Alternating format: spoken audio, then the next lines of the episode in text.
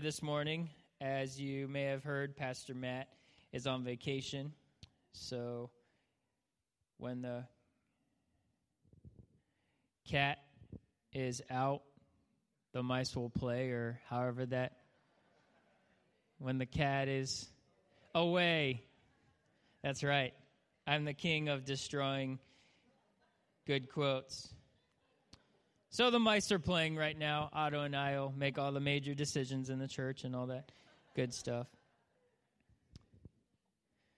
So we're going through this series right now, and uh, Pastor Matt's done a great job of just uh, coming out and giving uh, just sermon after sermon on repossessed godly wisdom for establishing a joyful home. And Pastor Matt asked me to take the next two Sundays, so if you don't like the sermon today, don't come back next Sunday because I'm preaching again. Kidding, kidding. Church can be fun, right? So, this week, the title of my sermon is called Not in My House. Not in My House. If you have your Bibles, if you could turn to Joshua chapter 24, this is kind of the baseline scripture of what we're going to be talking about today. And uh, I don't know if you guys know this or not, but there's a, uh, there's a basketball player in the NBA, and his name was Dikembe Mutombo. You guys remember Dikembe Mutombo for you NBA enthusiasts? And uh, it got brought up a couple weeks ago. Someone from the Raptors uh, blocked a shot and he did the Dikembe Mutombo sign. And this means not in my house. So Dikembe Mutombo was in the NBA. He used to, he was known for his defensive uh, technique. He used to block a lot of shots. He got a lot of triple doubles um, just on blocking shots. And so he would come out, and every time someone would try to get in the paint, he would more than likely block their shot. And then on the way down, he'd look at him and he'd shake his finger at him and he'd say, uh uh uh, not in my house.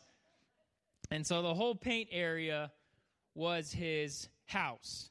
He did not want anyone getting in the lane and scoring. He would stop them. He would try anything possible.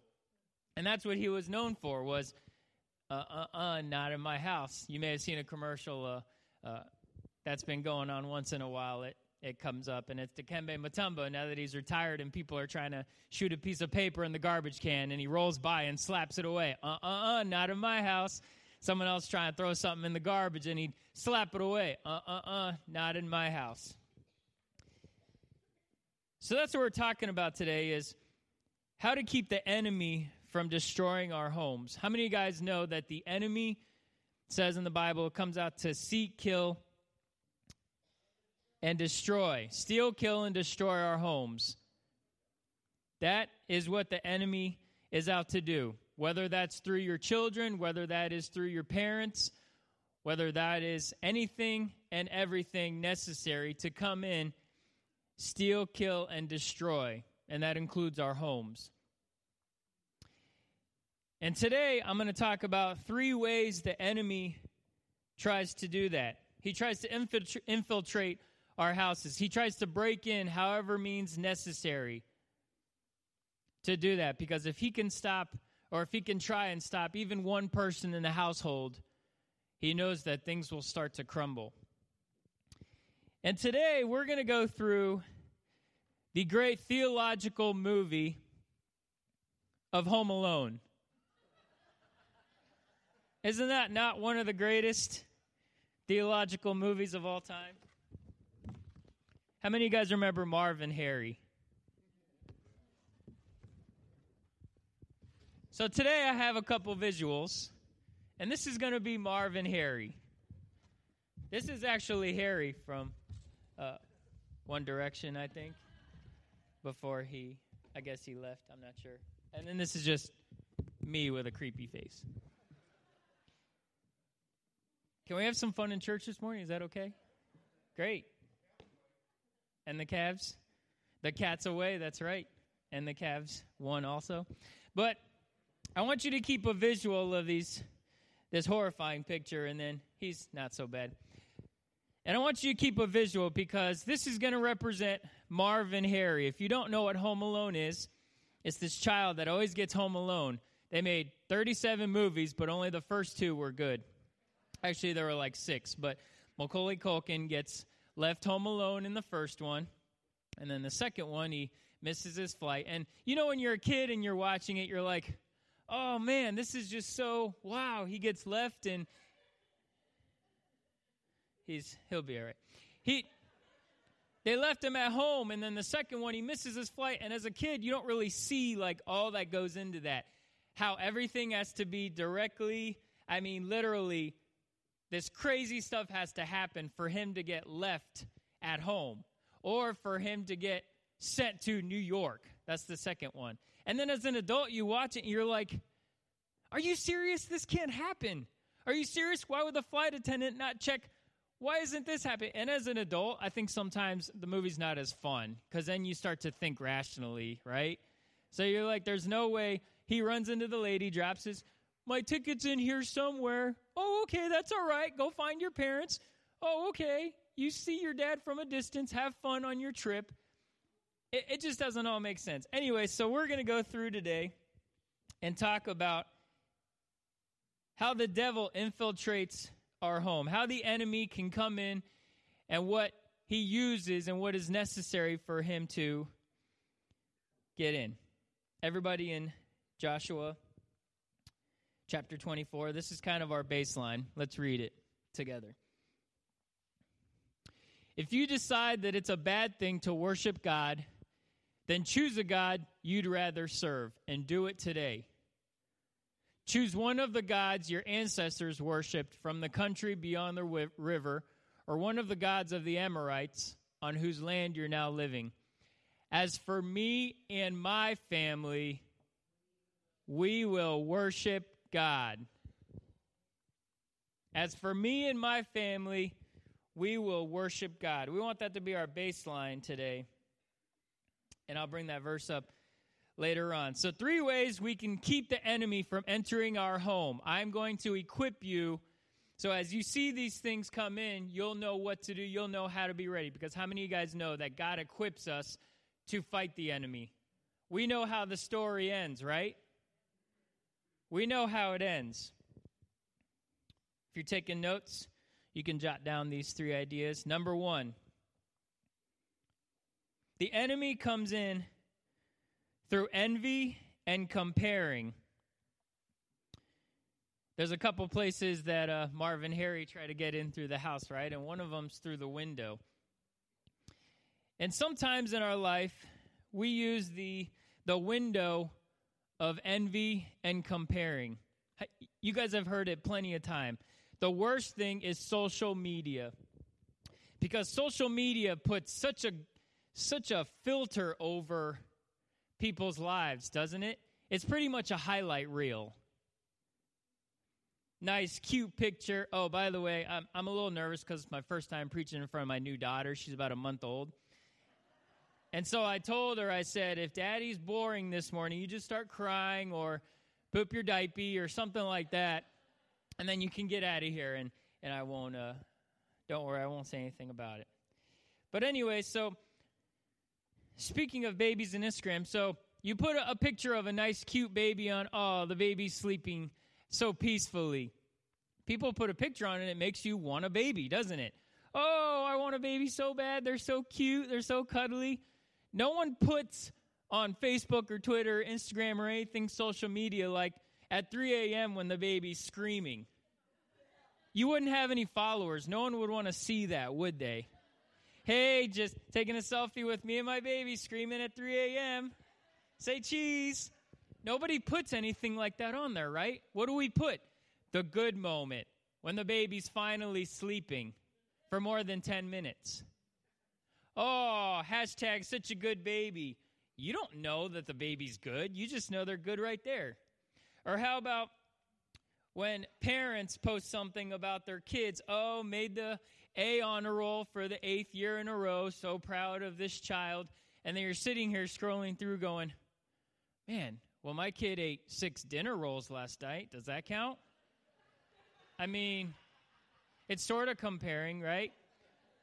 And we have this idea, parents, that our kids have to be equal or better or the same as someone else's kids, don't we?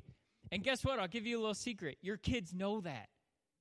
Your kids know that you're, when you say something, maybe if it's subtle or you're saying, hey, I wish you could be like Billy over here. Hey, did you see what Billy did? He went to serve at a soup kitchen the other day. What did you do? Oh, you slept in. Oh, well, maybe you should be a little more like Billy.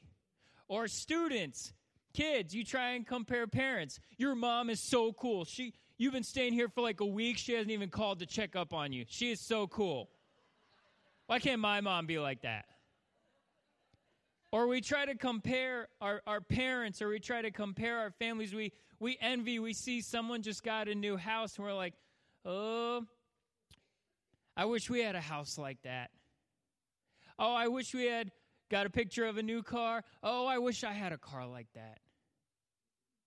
Oh, my child just got an all star invitation because they're so good at sports.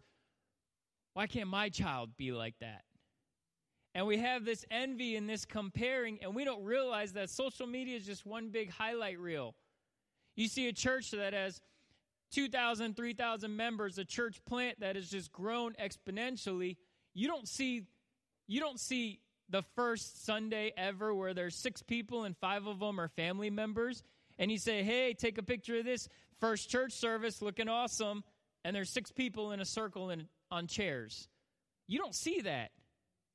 Or you don't see a business that has come to to just grow and and it is doing awesome and just making lots of money and helping people and, and doing all this. You don't see the guy that started that business at I don't know, I'll use 3 a.m. because apparently everyone's up at 3 a.m. At 3 a.m., sweating and, and falling asleep and, and, and trying to make this company work when he thinks it's going to fail. We don't see that because we have this deception that as soon as we look at a picture or something that somebody posts or something somebody does or they say, we want to be like that.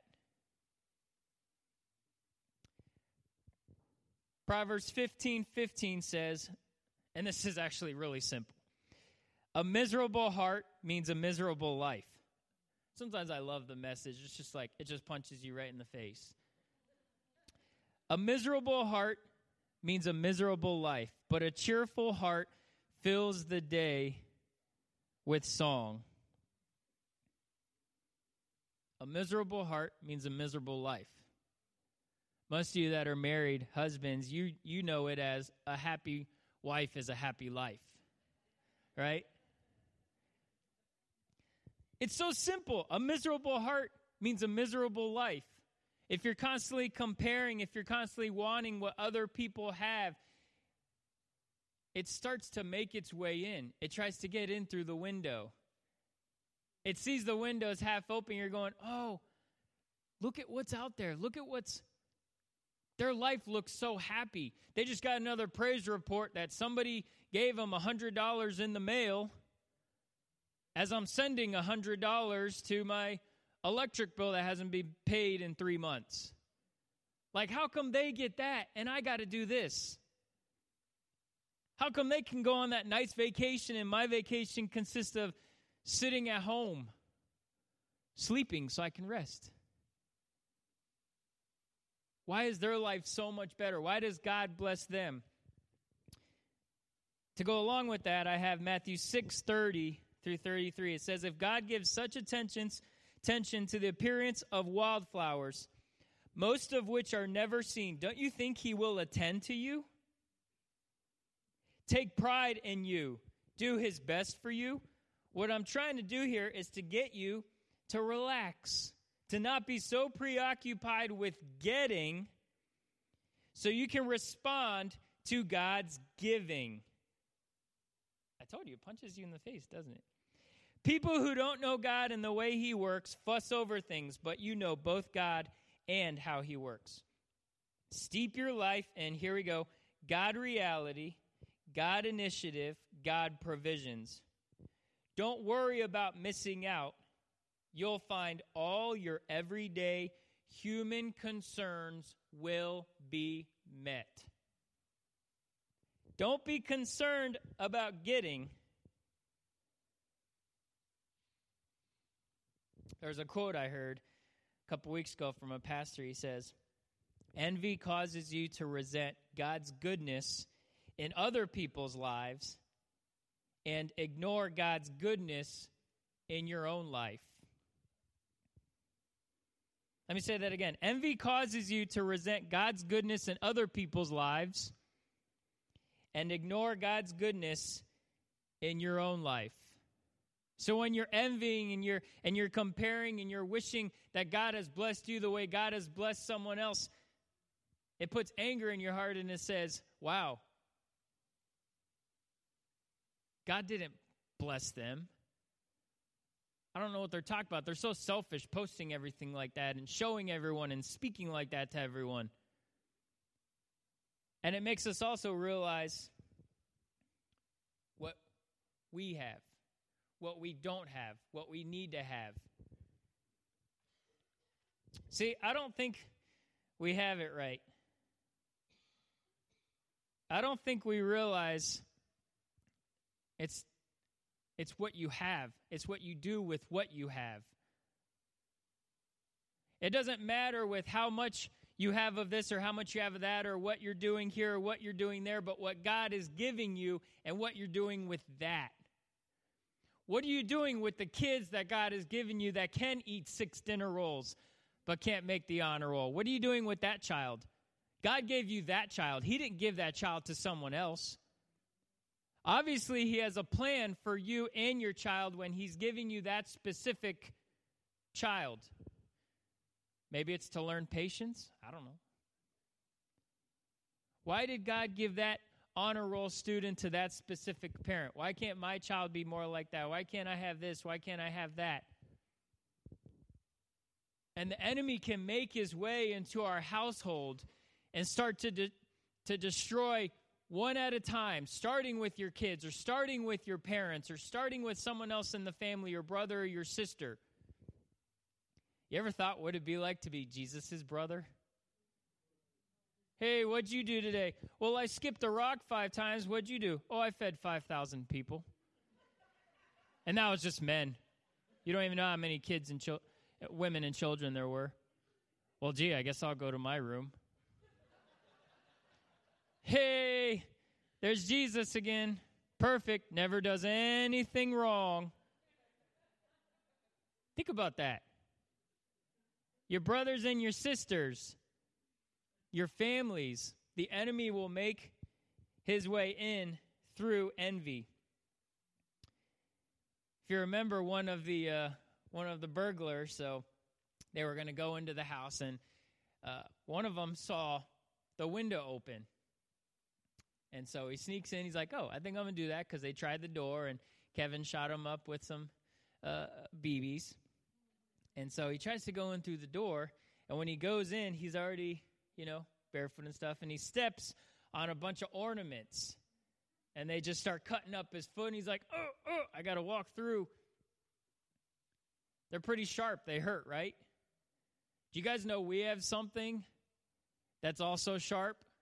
That can destroy the enemy? We have the Word of God, don't we? Sharper than any two edged sword. So, anytime the enemy wants to come in through the window that he sees open, you say, Hey, you know what? Try and come in through the window and see what I do to you.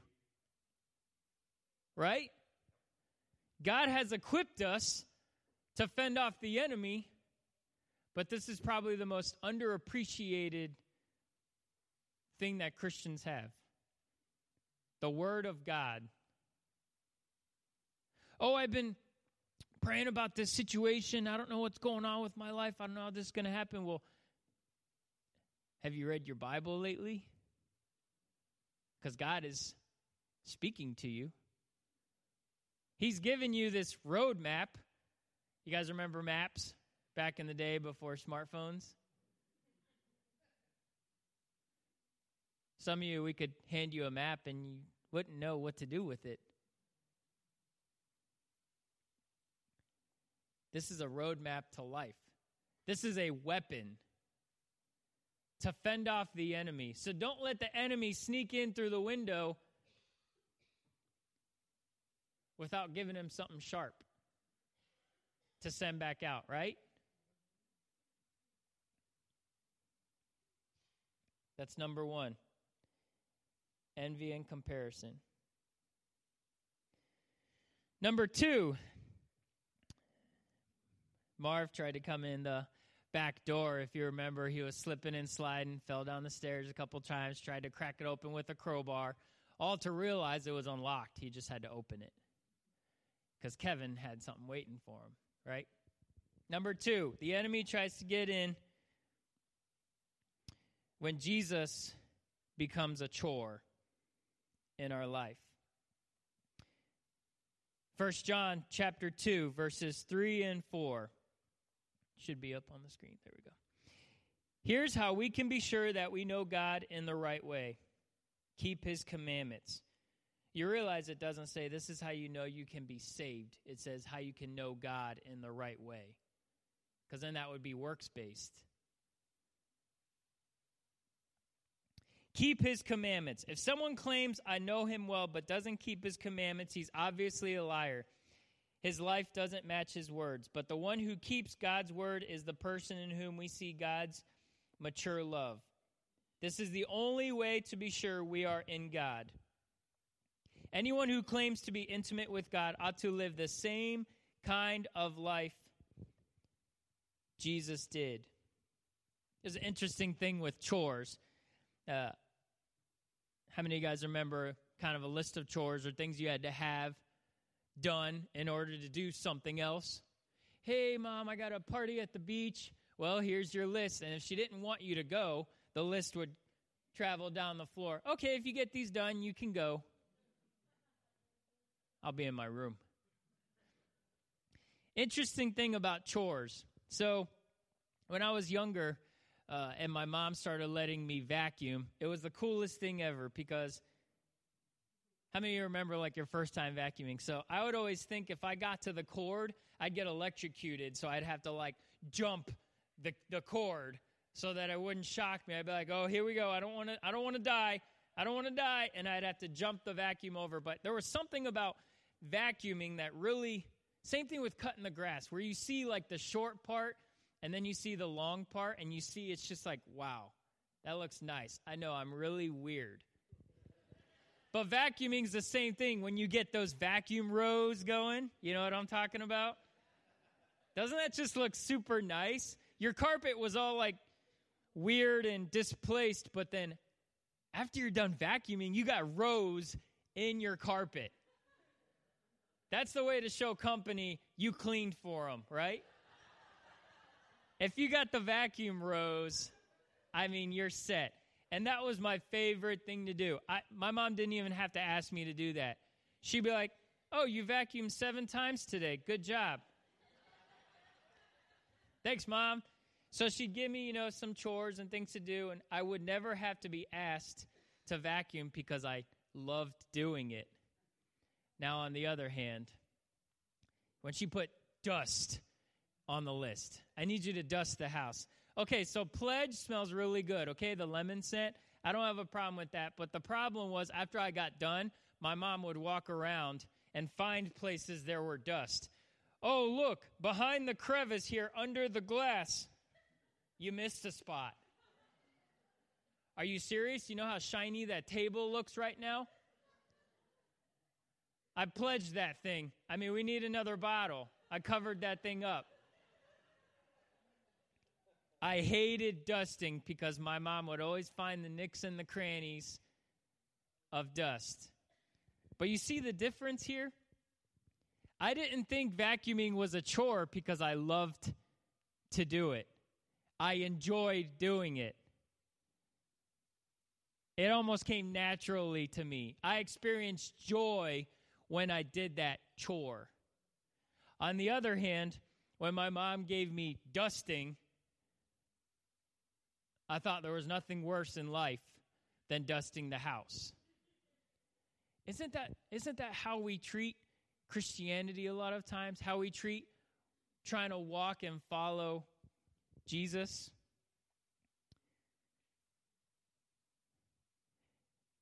See, John was saying in, in 1 John here, hey, guess what? I saw Jesus.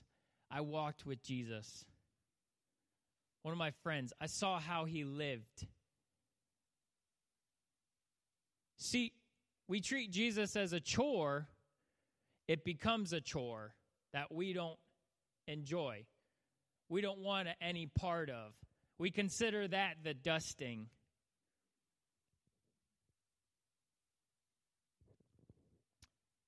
We tell Alexa sometimes on Saturday nights to get her to go to sleep that if she goes to sleep, she can come to church in the morning. And now I realize why Jesus so often talked about childlike faith. It's so easy to wake her up on Sunday mornings because she's excited about church. Now, I don't know if she'd be excited if Natalie and Sienna weren't here because that's all she talks about, you know, at church. Natalie, Sienna, and Miss Spring, and all her other friends. But it's just, why can't we carry that over? She's almost three years old and she gets excited about church. She wants to go to sleep so she can wake up and go to church. The joy of fellowshipping with believers. She doesn't know what fellowshipping with believers is, but the point here is why can't we carry that over to now? Why is it a struggle to wake up in the morning and go and worship the God who helped you pay your bills this month? Why is it so hard to, to stay awake in church, but it wasn't hard to stay awake the night before playing games or watching a movie or anything like that? The God that healed you, the God that helped you. You see the difference here when we make Jesus a chore? We let the enemy in saying, Oh, here we go. Get up, it's time for church. Ah, do I have to? Does that sound familiar? But parents, if we raise our children in a way where it says, hey, think about all that Jesus has done for you. It says here in First John, if you want to know Jesus on that level, the level that John knew him, the level that John saw, how awesome Jesus was, where he would feed people and heal people and walk with people and, and disciple these 12. See, we don't obey his commandments because we have to. We obey his commandments because of what he did for us. Think about it that way. If you're if you're going to do something, if your life has been radically changed and you became a believer, great. Now I have this whole list of chores I have to do. You see that? Is that making sense? When we make Jesus a chore, there's no joy in that. But when we go around and we say, I want to do this, I want to walk as close to Jesus as possible because of what he did for me. I loved dusting when my mom brought home a present for me. Right? Hey, CJ, here's your new pair of rollerblades. Give me the pledge. I'm going to dust. Because of what my mom got me.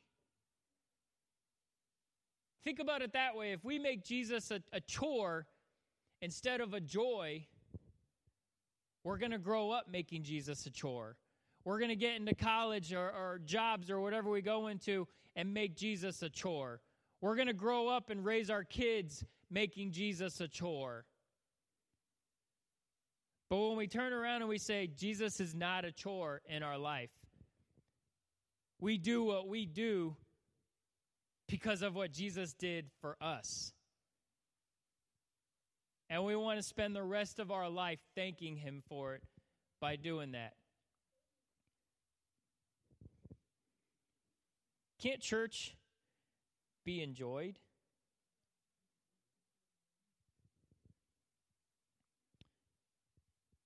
There's a quote that always goes around Church doesn't have to be endured, church has to be enjoyed. Think of the difference between enduring something and enjoying something. You enjoy when the Cavs win? You enjoy when something great happens in your life, but yet we endure church. We go we have to go through church. We have to go through helping people living the Christian life. That's what John is saying here. And if we can get to the point where we say Jesus is not a chore in my life, that will change our homes. When your kids are up before you are because they can't wait not to go to church to see a girl or to see a boy, but to sing worship songs and to, and to sing about how God has changed our life and He sent His Son, and to walk as close as Jesus walked. That is what John's talking about here.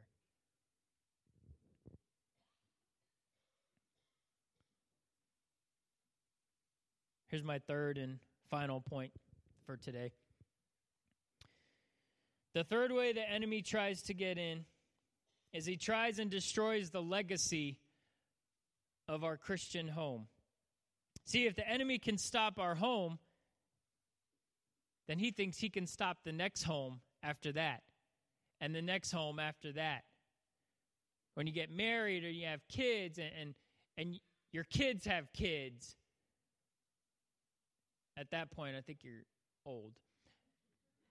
Grandkids and, and grandkids after grandkids, and then this, this generation just keeps going. And if, and if the enemy can get into that generation, he thinks he can get into the next generation and the next generation. So you are a great grandparent, and you are seeing how you raised your kids, and your kids' kids are the same way. The enemy tries to, to destroy legacies left in homes. Parents, how are your children viewing you? There's a story where uh, this girl went to school, and uh, the teacher that day, she said, All right, here's what I want you to do. It was a sister and a brother. And they went to school and they said, All right, I want you to draw your dad. Draw a picture of your dad. So the girl, the sister, she colored in a picture, and then the brother did the same thing. Both got home, gave it to their mom, and their mom said, Wow, you must be uh you must be a pretty lucky guy. He's like, Why you say that? She pulled out both pictures, and both pictures had their dad smiling, enjoying himself.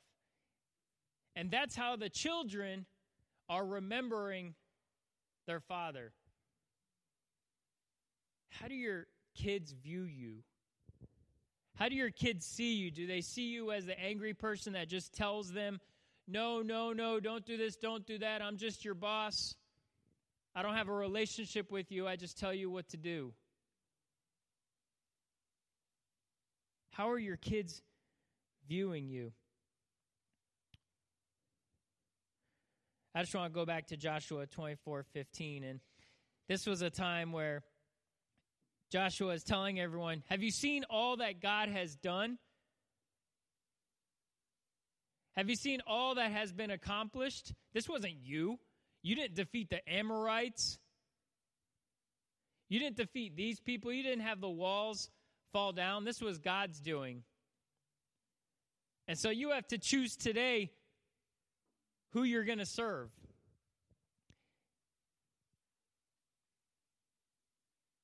As for me and my house, we will worship God. How is that going to play out in your life? What kind of legacy is that going to leave? And let me tell you something just because you grew up in a broken home does not mean you have to live in the past.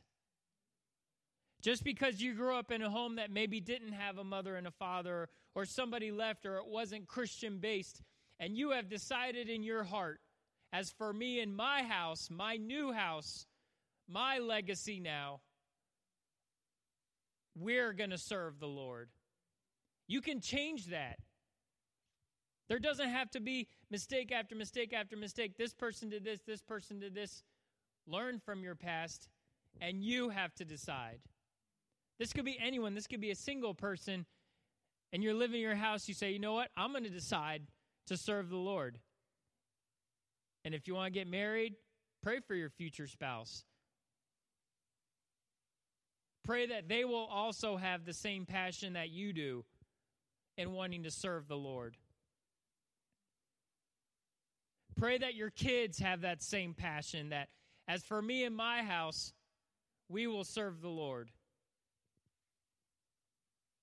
Where when they get married and they have kids, they'll want the same thing that you brought up. Just because you came from a house that didn't make God a priority doesn't mean you have to stay that way. Doesn't mean you have to raise your family that way. That's what the enemy wants.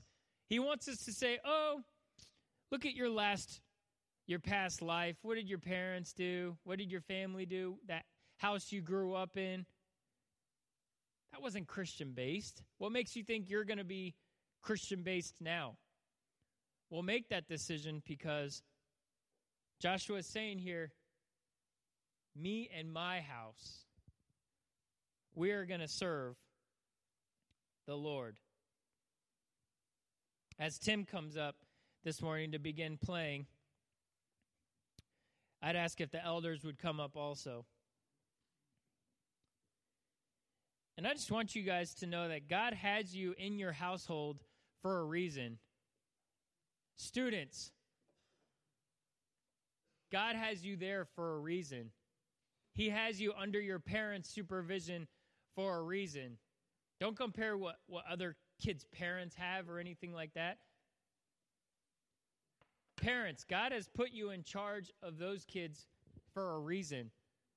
It wasn't a mistake. God didn't just say, Oh, I'll give Jimmy to you over here and, and this person over here. God has you exactly where He wants you. He has you in the exact house He wants you in. You have struggles right now in your house? God has you there for a reason. You have struggles with your kids right now? God has you there for a reason.